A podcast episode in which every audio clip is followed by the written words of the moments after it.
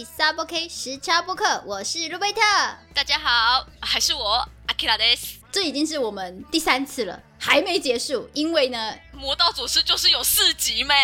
对对对，今天要来到第三集的篇章介绍。第二集的最后是三读，但是我们把卡贼放在了第二集的内容当中。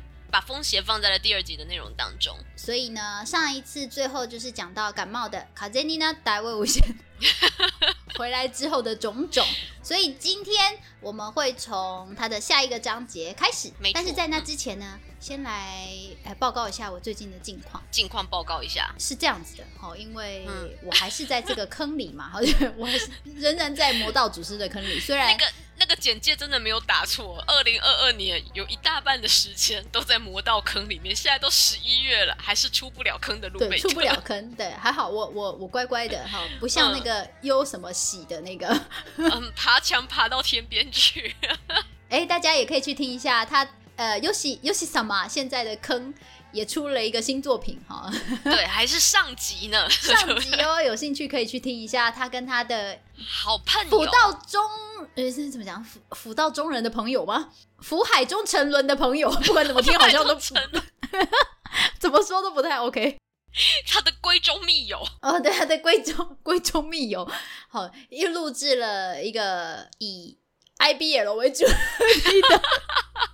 内容 欢迎大家可以去听听看。对，那个海报一字排开，真的还蛮壮观的哦。So this 呢？好，那回到你的近况报告。对，这不是我的近况报，那是优喜的近况报告。有什么喜的近况？对，有什么喜的近况报告？对，我的话呢，是因为前一阵子听到一位舅妈，嗯，她讲了一句话，她说。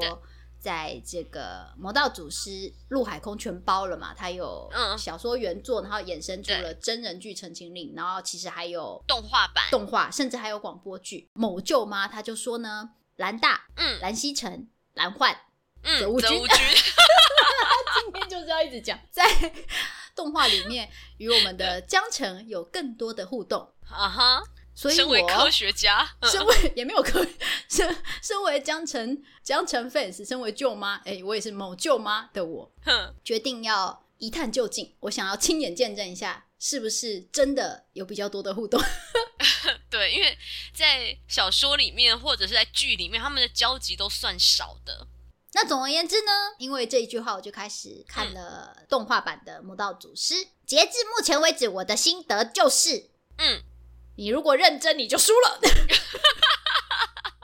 是的，嗯，我我是还没看完啦，因为我现在抱着一个没关系，改编就就不是原作哦，我要继续抱着这个乐观的心态，有有始有终的把它看完。他要探究一下到底能改编成什么样子。那如果你很好奇改编的幅度到底有多大，又不想被影响的话，欢迎大家现在就拿起书本。让我们一起回到美好的小说世界吧。さあ、戻りましょう。天気がいいから散歩しましょう。天気がいいから散歩しましょう。天気がいいから散歩しましょう。天気がいいから散歩しましょう。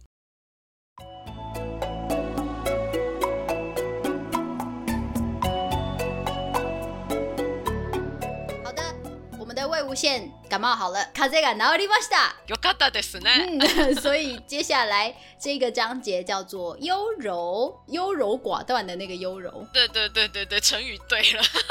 但这一章我们两个都认为优柔是在讲蓝大、蓝家哥哥。对对，蓝曦臣、蓝焕。泽无君， 一次把他的名号全部讲出来，全部念完。那其实，在这一章之前，哈，就是如果时间线搞不清楚的人，我觉得一定会一定会有混乱。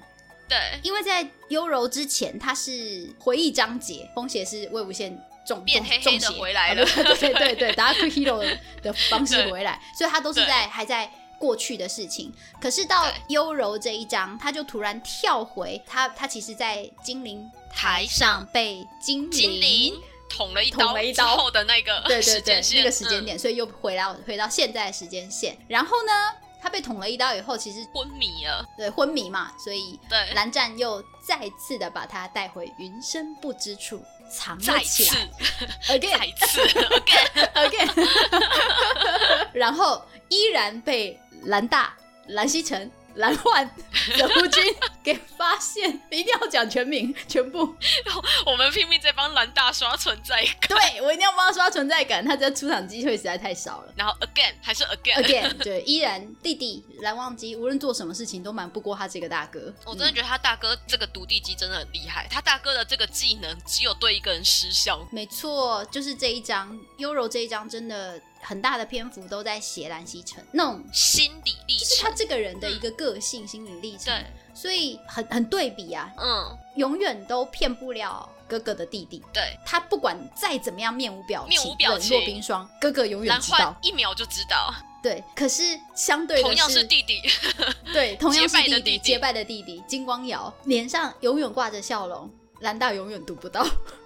你说读不透，读得透吗？我觉得说不定金光瑶就真的也没没骗他，金光瑶对他就是一片真心，也是有可能，只是方式比较那个过过极端了点。极端了点。我在看这一段的时候，当然因为他时间线又回到了现代嘛，对，你会觉得啊，金光瑶的真面目终于要被揭开了，其实很过瘾。蓝忘机就坚定不移的相信魏无羡所看到的一切，嗯，然后蓝焕就问他说：“那？”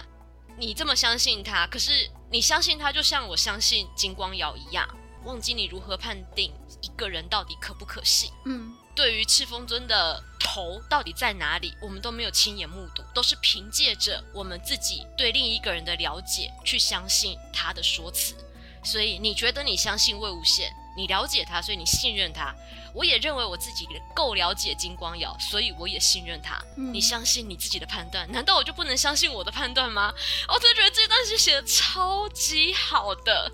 可是如果你只看到这一段的话，你会觉得蓝幻就是很 you do f u 就是他还没有办法做出决断。蓝蓝曦臣，对他之所以会有这个反应，是因为他心底一定是有他，他很知道这个弟弟，他知道他弟弟绝对不会。为了要怎样故意骗他，或是故故意去污蔑一个人，他知道他弟弟是什么样的性格，所以他知道蓝忘机不会为了要挺魏无羡就去贬低金光瑶，所以我觉得他是在跟他自己心中的一些东西去去 fight 去拔河。对，他相信他弟弟，他相信蓝忘机，但是他同时也相信着金光瑶，非常的纠结，所以。我第一次看的时候，我可能没有什么太大的感觉，但是你觉得它是另外一个重点的，就是蓝幻的个性在这一章里面还有一个很明显的被标示出来的嘛，就是蓝幻竟然跟魏无羡讲：“你知道这里是韩氏吗？”对 对对对对，你知道这是什么地方吗？然后就我优柔优柔这一章，我最有印象的是这一段，就是蓝曦臣跟他吐吐露心事的这一段，然后我们就从侧面去了解了啊，蓝幻原来有这个个性，因为。呃，韩氏其实是他妈妈之前被软禁的地方，那他其实对魏无羡吐露的心事，就是他爸爸跟妈妈的这一段故事。那他为什么突然在这个时间点讲了这个故事，一定是有原因的。嗯，当当他跟魏无羡说他的爸爸跟妈妈相遇嘛，就是一见钟情，对他爸爸爱上了他妈妈，可是他妈妈却杀了他爸爸的一位恩师，所以所以就是那个情感也是很纠葛。哎，魏无羡也觉得莫名其妙，想说为什么要这样？然后蓝先生就他说他不知道，他说总而言之，应该就是是非恩怨这四个字。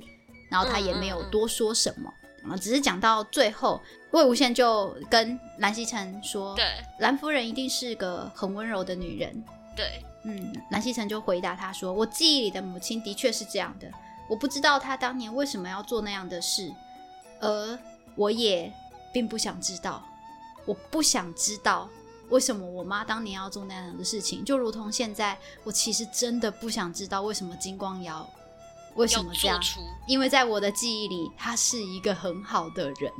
对，就是我觉得蓝曦城是有点借着这件事情在吐露他的心心情，所以他不是就拿起他的列兵吹了起来。魏无羡说他。过往他认识的蓝曦臣吹奏列兵的时候，都是如泽乌君本人，如春风化雨，和煦温雅；而此时此刻，箫音惊觉依旧，却叫人听来不是滋味。我觉得这是蓝曦呃蓝曦臣跟蓝忘机最大的差别。对，蓝曦臣是一个把情感流露于表面的人，他比较容易流露出来。对对，然后蓝忘机是里面，你要了解他，你才知道他在想什么。我就看到这边，我就觉得啊，真的是世家公子第一，没有。对，真的，就算兰大太完美了，这个形象太完美了，我从来没有想要染指过他。就是简单来说，他对我没有什么吸引力。你说蓝曦臣吗？对，蓝曦臣。哦，他这个角色对我来讲没有什么太大的吸引力。但是看到这一章的时候，我其实觉得啊，兰大真的很难得的示弱。因为他其实从很久以前他就必须扛起兰家，因为蓝启人是那个样，大家都说他是个山羊胡子嘛，他其实是没有办法以德服人的，嗯，他只有办法以教条服人，有没有？可是面对兰大难得的示弱，你就会觉得哦，很心疼他，很希望有一个人去了解他。看到这一章，你就就会更了解蓝曦臣这个角色，就是他在这一章变得更立体。好。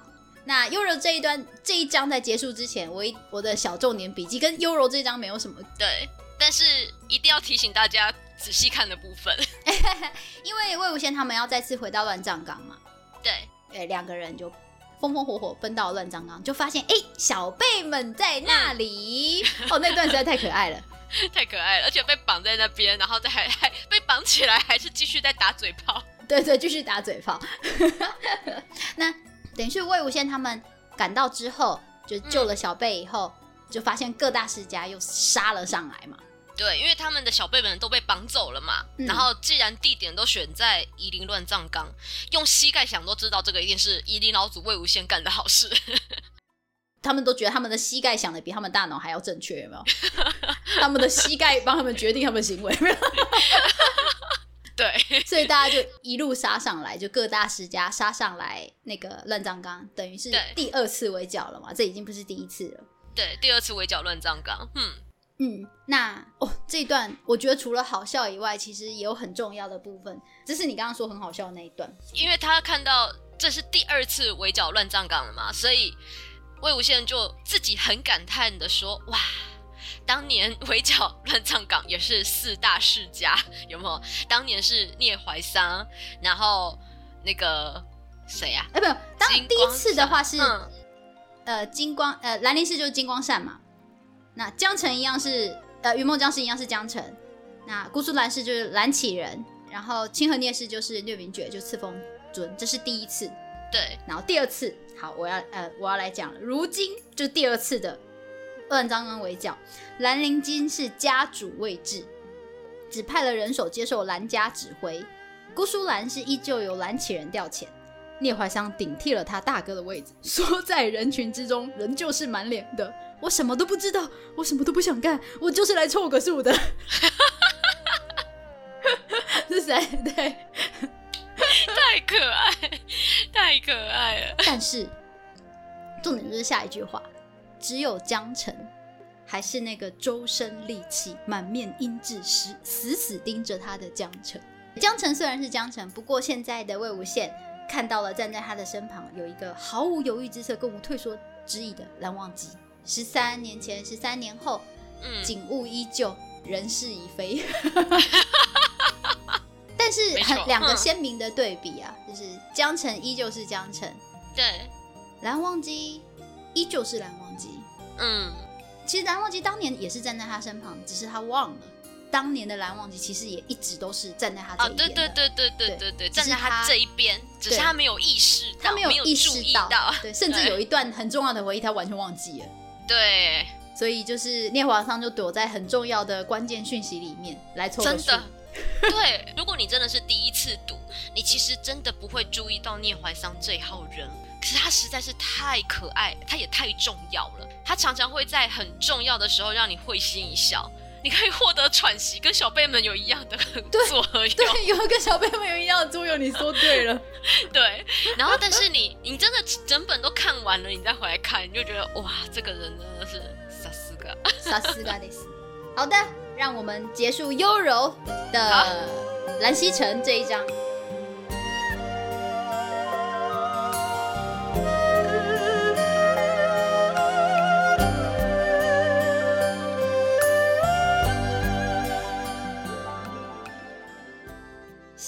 单元叫做江离，对就是那个即将要离别，只是取头尾两个字。而已。可是这一张，因为它叫将离，就是还没有离别，所以这一张对对，用很多东西来暗示，可能他们就即将要离别了。嗯，不管是以什么样的形式嘛，嗯，因为江离的这一张，它是粉红色泡泡还挺多的一张啊。对，百凤山围猎是金，哎，应该是兰陵金是主办的嘛？对，百凤。包下百凤山嘛，要去上面就是猎捕这些魑魅魍魉、飞飞禽走兽啊！对对对对对，对，这个已经是在射日之争，就回到当年了啦，就射日之争，这又是回忆篇了。对，然后那时候四大世家刚推翻了温氏嘛，所以他们正在极力于明争暗斗的想谁可以当老大。对对对对，就用这个方式，这个嗯百凤山围猎。那其实一开始办。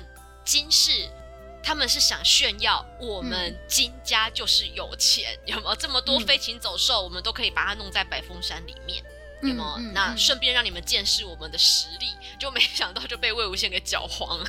说实在，我我觉得真的是嚣张了！说实在，真的是嚣张，就没有第二字可没有第二个字可以写，就是嚣张啊。那可是没办法，就因为这样，所以人家说这叫什么？教你一句，就是木秀于林，风必摧之。当一片树林里面有一棵长得特别好的树，它就一定会先被风吹断。真的，现在的魏无羡就是那个秀于林的那一棵木，对嘛？长得帅嘛，第四名嘛，对不对？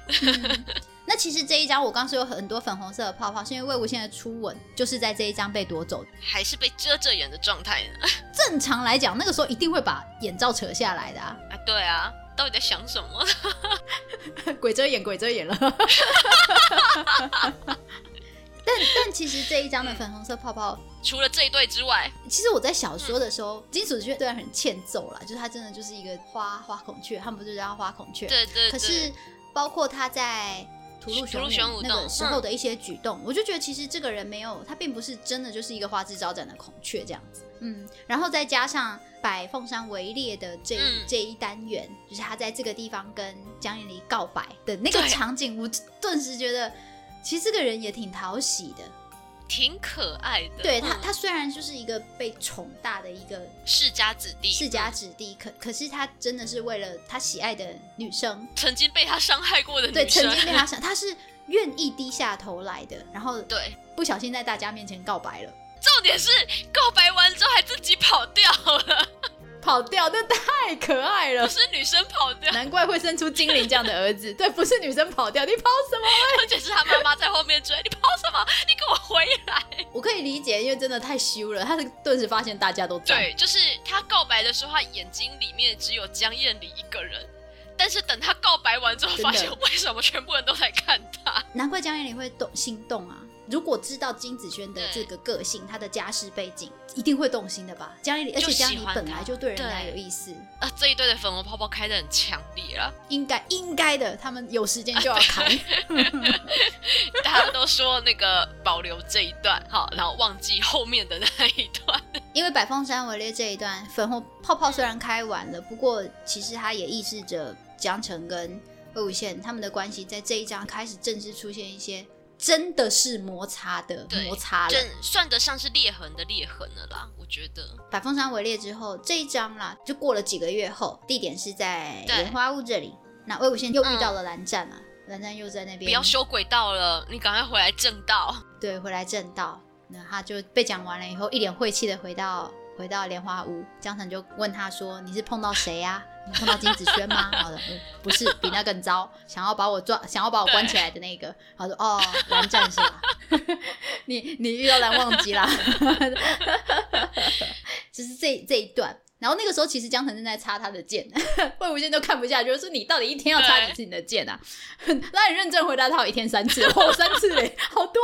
超可爱的，就是江澄的马吉妹，就是江澄的那个认真又顽固的个性，真的这个在这些地方你就可以看得到。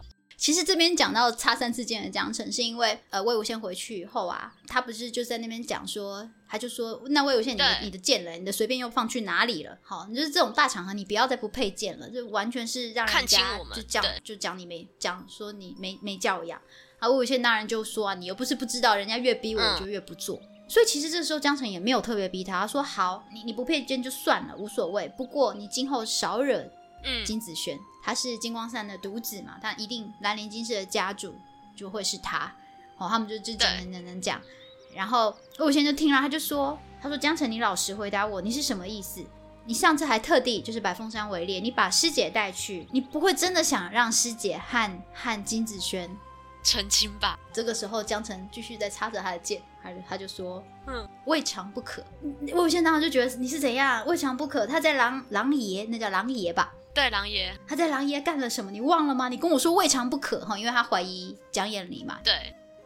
然后江澄这个时候就说了一句话，他大概是后悔了。魏无羡说：“谁管他后悔？就是知道错就要原谅他嘛。你看他捏那他爹那副德行，对，他之后也是那个鬼样子，就天南地北找女人鬼混。师姐跟他，你受得了吗？”江辰当然就觉得他敢。不过停了一下，他就跟魏无羡说。不过原不原谅也不是你说的算，谁叫姐姐喜欢他？喜欢他，嗯。江澄完全是看懂的，嗯，他知道金子轩其实有点后悔，是喜欢，而且他知道金子轩可能是喜欢姐姐，他也知道姐姐喜欢金子轩。对，姐姐对金子轩的爱一直没有放下过啊，他只是藏起来而已。就是我觉得江澄很明白，那魏无羡还在意气之争。第一个，我觉得他没有办法完全祝福师姐，是因为。他我觉得他是喜欢师姐的啦，那那个喜欢可能是超越男女之间，他可能是等于是代替他没有办法得到的母爱或是什么。对，因为师姐就像妈妈一样疼爱他这样子。嗯，也就有一个人要把他抢走了，他可能并不是那么能接受的。对，我觉得当时那么开心的。嗯，对，而且他又跟金子轩又特不特不特不对盘，对，特不对盘。你会发现啊，江澄其实是还挺细心的。就是如果他真的是什么宇宙第一直男，直男，他才不会管这种事情，不会去在意什么姐姐喜不喜欢金子轩，金子轩有没有后悔。对啊，真正的直男有个榜样在，不是吗？就赤峰尊啊。哎呀呀，哎，真的，对，那个才叫真正的直男，宇宙直哟。对，心中永远只有弟弟一个人，不是心中只有他的刀跟他的弟弟。汉大大的弟弟，对，没有别的。所以聂明觉那个聂不是有三个耳朵吗？都是直话，有没有发现？直啊，他从来不弯啊，不是，讲错了。好吧，让我们结束江离这一章啊。好，对对，重点不是这样的，重点其实，在江离这一章最重要的就是为什么这一章要讲江离，其实完全没有任何要离别的意思，对，是因为江离的这一章的最后，最后的那一段，魏无羡遇到了温情，重遇温情，而且是落魄到极点的温情。对，那为什么要显示江离呢？遇到温情跟江离有什么关系？是因为下一章叫做桀骜。桀骜，对，桀骜不驯的桀骜。那桀骜不驯的这一章，主要因为他遇到了温情。那发生了什么事呢？让我们继续看下去啊！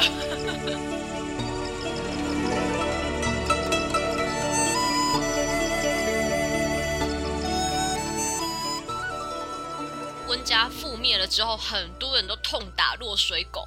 不管你当初到底有没有做坏事，只要你还姓温，就是一个原罪。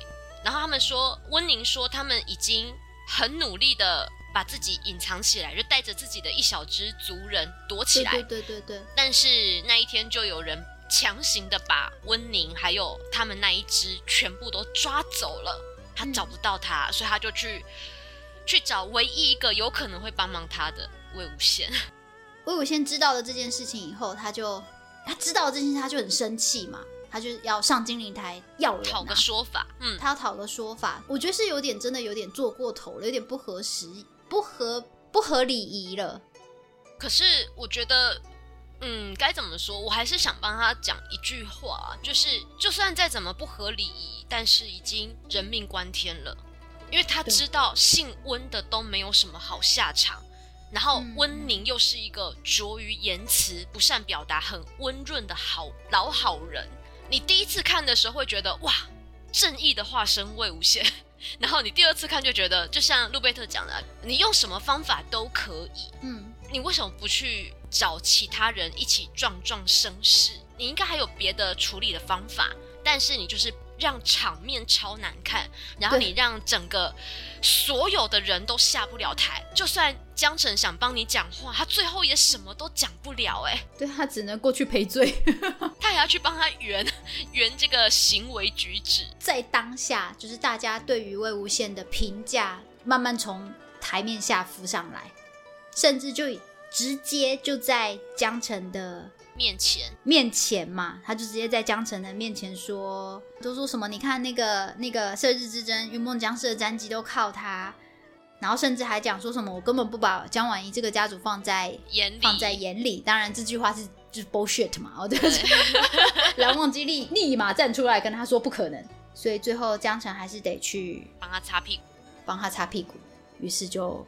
就擦出了一个很奇怪的结局，江澄不是有去找他吗？然后他就说：“你要保温室，我就保不了你。”然后魏无羡不就说：“那你就不要保了。”我就觉得魏无羡那时候就是很中国的那句谚语吧，就是破罐子破摔，有没有？反正我这辈子就这样了，你不要保我，对你比较好，对姐姐比较好。他们这一段，我我不知道到底假到哪里，真到哪里啊？因为小小说也没有特别写出来。江城上了乱葬岗去找魏无羡，其实也是满肚子火，他就觉得你要做什么都不跟我讲，就是你都不告诉我，你什么都不讲。可是我觉得江城心里一定知道魏无羡就怪怪的。从那之后，就是回来之后，回来之后，卡在丽娜达，对卡在丽娜达之后，这个 Dark Hero 的魏无羡，他一直觉得魏无羡怪怪的。而且我觉得江城知道他认识的魏无羡不大一样了，他觉得魏无羡跟以前他所知道的魏无羡越来越不同了。开始出现一些变化了，可是魏无羡却什么都不讲，就是魏无羡一直，嗯，他一直想要表现出像以前的样子，他一直装成若无其事，但是江澄也知道好像不是那么哪里不一样了，对，所以到乱葬岗上，他跟魏无羡的那一段对话，我不知道到底从哪里开始是做戏的，因为他们其实后来什么也没讲，两个人都知道就是在演假的，不是吗？约战来战啊！对，不过有一段我很印象深刻，就是那个时候就江城到乱葬岗后，他不是说你打算在这里长期驻驻扎，这鬼地方能待吗？这鬼地方人能待吗？他说我在这里待过三个月哦。魏无羡就回答他，他就问他，所以你你不回莲花屋了吗？嗯，魏无羡就一副就口气轻松的，他说云梦夷陵这么近，什么时候想回了就偷偷回去吧。那江澄当然有，就轻松的回答他：“你想得美。”如果说他们做戏，我真的不知道从哪里开始是做戏，我也看不出来。可是我一开始对江澄这个角色很有距离感，就是因为我觉得他的气话里面总有三分是真的。他不是讲假的，他每一句话都是真的，只是不好听而已。对，可是有的时候我们说人吵架的时候会讲一些很白痴的气话嘛，嗯，有没有？可是。我会觉得江澄他很很难，一开始很难让我亲近的关系，就是因为我真的觉得他气话里面都会有三分是真的。你有时候你认真听，你会被这些气话给刺伤。虽然你知道他只是讲气话，但是你还是会被这些话给刺伤。我虽然很喜欢这个角色，但是其实我是我并不觉得他是他不会是完美的，因为我觉得江澄这个角色他就是有三毒，他就是有贪嗔。贪吃，所以他令人喜爱，是因为他不像蓝忘机跟魏无羡，他们就是天才型的人，他们就是仙风古道的人。江澄真的是更贴近我们活生生的人，会有会有嫉妒，会有羡慕，会有爱恨情仇。就是我可以理解他对魏无羡的那种很纠结的，永远比不上的，不管自己再怎么努力，你永远比不上这一个强大的师兄。你爱他，你又恨他，但你终究无法讨厌他。对。所以他说出来的，我觉得每一句话不是什么气不气话，我觉得那是他真实的心情。我就这么讨厌，不是我就是 我就是这么爱你恨你，可是我可是你就是我的亲人，对我永远不会伤害你。就是你看，像江澄，他也是，他也他就觉得像金光瑶，他就是一个娼妓之子嘛，他就是一个仆人，他不可能成气候的。对，难登大雅之堂。对，所以江澄他其实是很在意这种所谓的名利权势。对对对对对，我觉得他是在意名分的，就是我就是要守护江家。可是魏无羡其实不 care 这种东西的。对，魏无羡其实不 care。可是我觉得魏无羡真的只是不 care 名声而已啊。其实我觉得他还是很 care 他的修为。对他很 care 他的修为。所以当他年轻气盛，对年轻气盛嘛，所以当他再也无法在剑道上、在正道上登峰造极之后，其实我觉得他心里的焦虑也颇大的。他觉得他必须永远站在江城的前面。我真的觉得就是年年轻人呐，他不会示弱啊。魏无羡很少示弱，他示弱的好几次都是对蓝忘机，他没有对江城示。对啊，因为毕竟他是哥哥啊。巴高丽莎，所以到来世下一世，他也想要找个人示弱。他累了，他累了。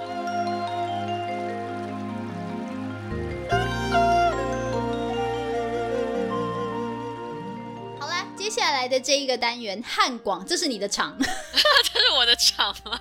完全无法理解这两个字。我应该是吗？汉代的汉嘛，广阔的广嘛，汉广。其实我还没有做功课之前，我想说这一章的重点是什么，我就写了一个笔记，就是温宁醒过来，恢复神智。对了，对对对，因为这边是温宁醒过来。对，温宁醒过来。温宁醒过来是因为汉那个字吗？我都 call this guy，我都 call this guy 啦。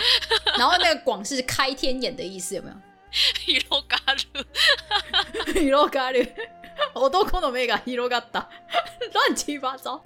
就就算我会日文，好像也不能这样硬解释。違います。違います。 好，所以后来我去查了之后，我才发现啊，原来汉广是《诗经》里面的一个篇名。它的前两句就是“男有乔木，不可休思；汉有游女，不可求思”。所以它其实它的大意是在讲，哇，世界上有这么一个女子是这么的美好的，我只能远远的看着，但是我其实没有办法亲近她、靠近她，或者她就是我求而不得的那个完美的女神。那这样子讲，大家就比较好对应了。是的，其实汉广这个片名，它的重点是师姐。汉广这一章，对，就除了温宁开天眼，好不是？温宁温宁醒过来之外，对对对，神智恢复之外，它还有另外一个很重要的事件，就是魏无羡跟云梦，应该说云梦双杰撕破脸，对他们大打了一架嘛，在上一章的桀骜，他们大打了一架之后撕破脸了。对，再次的见面就是在汉广这一章。那为什么会见面？是因为师姐要成亲啦。对，师姐要嫁给金子轩啦。然后这个消息，魏无羡是在蓝湛的口中听到的。嗯，然后他听到的时候，他不是很震惊吗？他就说：“也是啦，谁还会有这个闲工夫告诉我呢？”他其实很落寞。唉，总之是江澄去找他的嘛。对对，是江澄特地去找他。隐没在人群当中，然后魏无羡就跟上去了。那当他们进到一个小院子的时候，就看到一个女孩子戴着垂纱的斗笠，身披黑色的斗篷，站在院子里面。然后魏无羡就又紧张又害羞啊，不是，反正他就百 百感交集好吗。他就只是他的喉咙梗了梗，看到背影就知道这个是师姐。嗯，那听到脚步声，师姐就取下了。头上的斗笠，然后也把斗篷解下来了。斗篷下的竟然是一身大红色的喜服。我觉得这这边后面挺好笑的 啊！对对对对对对，他就穿着这身很漂亮的喜服嘛。就是因为其实江燕离她一开始在写的时候就说，师姐的容色平常，就是师姐其实没有特别的漂亮，平常做的装束也是偏淡雅类型的，所以。嗯，第一次或者是不认识师姐的人，可能就觉得她一般般。但是现在魏无羡看到的是大红喜袍版本的师姐嘛，然后脸上还施着明艳的粉黛，添了几分颜色，所以魏无羡就整个傻眼了，然后就说：“师师姐，你这是？”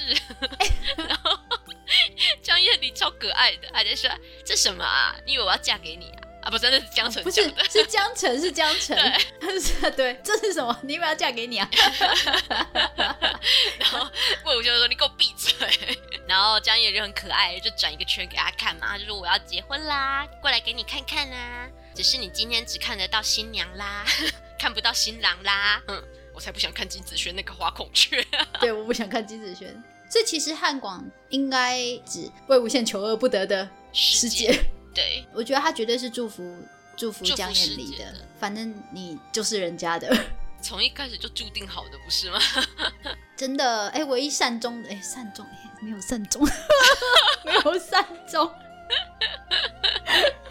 但是，但是我真的觉得，除了望线这一对以外，金子轩他金子轩跟江眼离是他们也是有好好恩爱的，在这部作品里面。在他们有限的时间里，有限的时间，我觉得他们很甜蜜耶。说实在的，就他们是经过理波折、误会，然后修成正果，修成正果。我觉得他们的故事，我愿意看。我很想看他们打情骂俏，我感觉好可爱哦。对我很想看那个支线。对啊，对呀。好，那你还有一个重点吗？这一段是师姐来了，一定会带着莲藕排骨汤。没错，而且他带来的，他不止给魏无羡。不止给江澄，他甚至还端了一碗给温宁。温宁，因为温宁被江澄隔在门外嘛，他不准他进来，所以一开始，那因为就是魏无羡都带着温宁来买东西嘛，就是到到市场，把它当成是免费的劳力。哎，对，就是十三年后的小苹果一样的作用。对，但是江澄的个性就跟狗狗一样，很会记恨。好，所以 所以他看到温宁跟来，他他就。当然不准他进来，他就叫温宁出去。可是他也没有动手打他，就跟他说出去嘛，因为毕竟这是这是魏无羡拼了命也要保护的的伙伴嘛。对，因为姐姐就端了排骨汤给温宁，那江澄就在这个时候，他就他就跟姐姐讲说，怎么还有他的？你怎么会要给他这样子？那江颖就说，我带了这么多，见者有份。嗯，他就还是把汤给了给了那个温宁。就是你看江澄这个角色，嗯。当时就像他跟魏无羡第一次见面，就他爸，好江丰棉把魏无羡带回来的花屋，他不是也很讨厌这个家伙吗？就抢了我爸，抢了我姐姐，甚至连我三只小狗都被迫丢掉。对对对，不，所以他是一开始很很讨厌魏无羡。对，可是最后他跟魏无羡变成了最最亲的兄弟，甚至。有许下诺言要成为云梦双杰，一起守护莲花坞。嗯，所以我在看他跟温宁的这一段，他虽然这么讨厌温宁，他现在对温宁是这样的态度。对，但是未来谁知道他们会不会也是有和和气气一天？嗯，江澄这个人，他我觉得他其实应该是内心是有一个很柔软的地方，就跟他妈一样。对啊，一定的。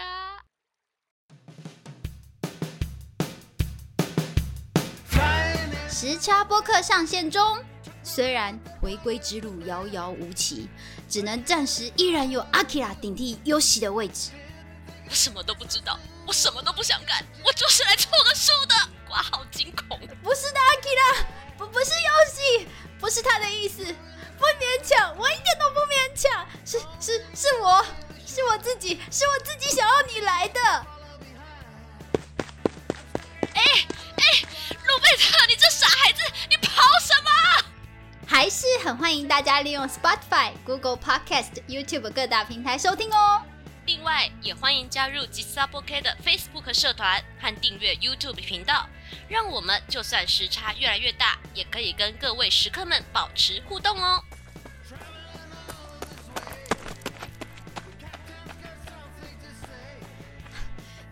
其其他的详细资讯。请看资讯栏。身为一个现代人，绝对都会有时差。如果你感觉到几沙波 K 的话，欢迎你随时回来聚聚吧。几沙波 K 时差播客，等你来做客。